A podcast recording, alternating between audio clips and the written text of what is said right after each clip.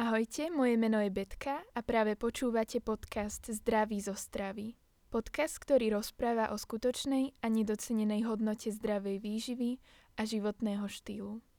Tak ako v predchádzajúcich epizódach, aj v tej dnešnej by som sa chcela trošku pozrieť do minulosti, no a to konkrétne na to, aké vianočné pečivo sa pieklo na Vianoce.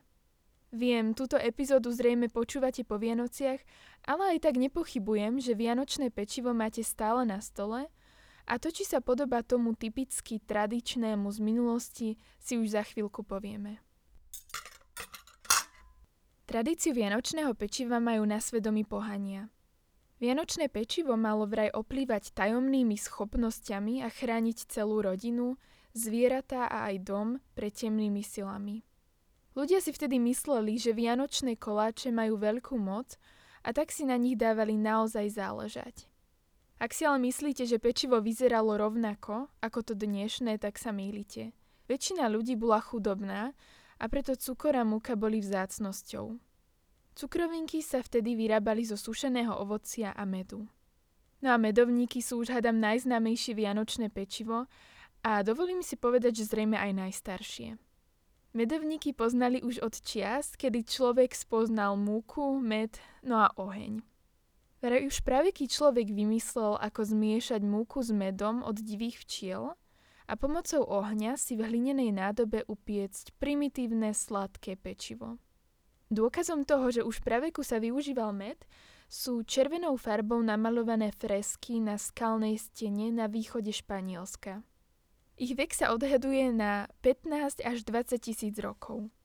Med bol teda po dlhé stáročia jediným sladidlom a medové pečivo jedinou sladkosťou. Sladkosti si však v čase vzniku medovníkárstva u nás mohli dovoliť len bohatší. Chudobnejší ľudia sa zvykli medovníkom obdariť len na Vianoce. Už v stredoveku na vianočných trhoch nesmeli chýbať medovníky alebo perníky. Spočiatku sa piekli v kláštoroch ale aj v šlachtických rodinách.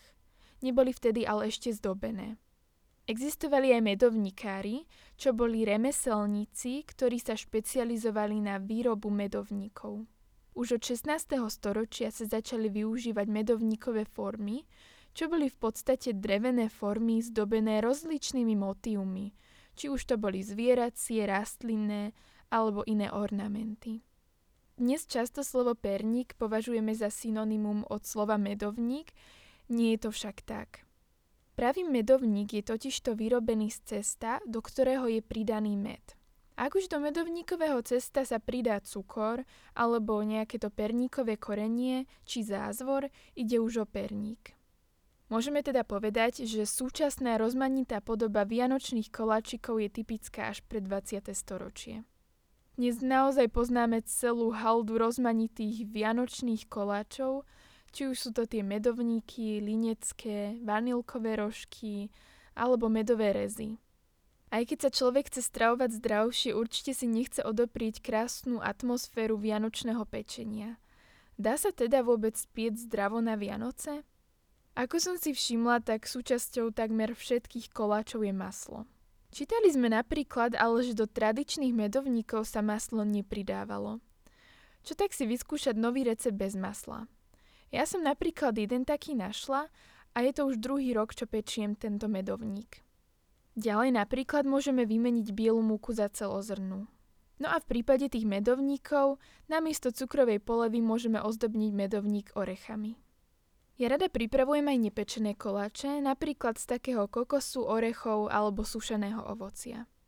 Myslím si, že človek nemusí mať výčitky z pár maslových koláčov na Vianoce, ak ich konzumujeme v dobrej miere a nie pravidelne.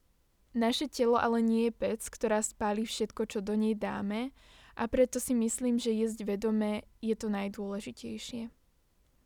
Toto bola moja posledná epizóda z roku 2021 No a za chvíľu nás čaká nový rok. Musím sa priznať, že pre mňa Silvester nikdy nebol nejakou extrémne vynimočnou udalosťou, ale viem, že vynimočným ho vždy spravia ľudia, s ktorými tento deň prežijeme. Preto vám chcem poprieť krásny nový rok, prežitý s tými, ktorí pre vás niečo znamenajú, a to nielen na Silvestra, ale aj počas celého roka 2022.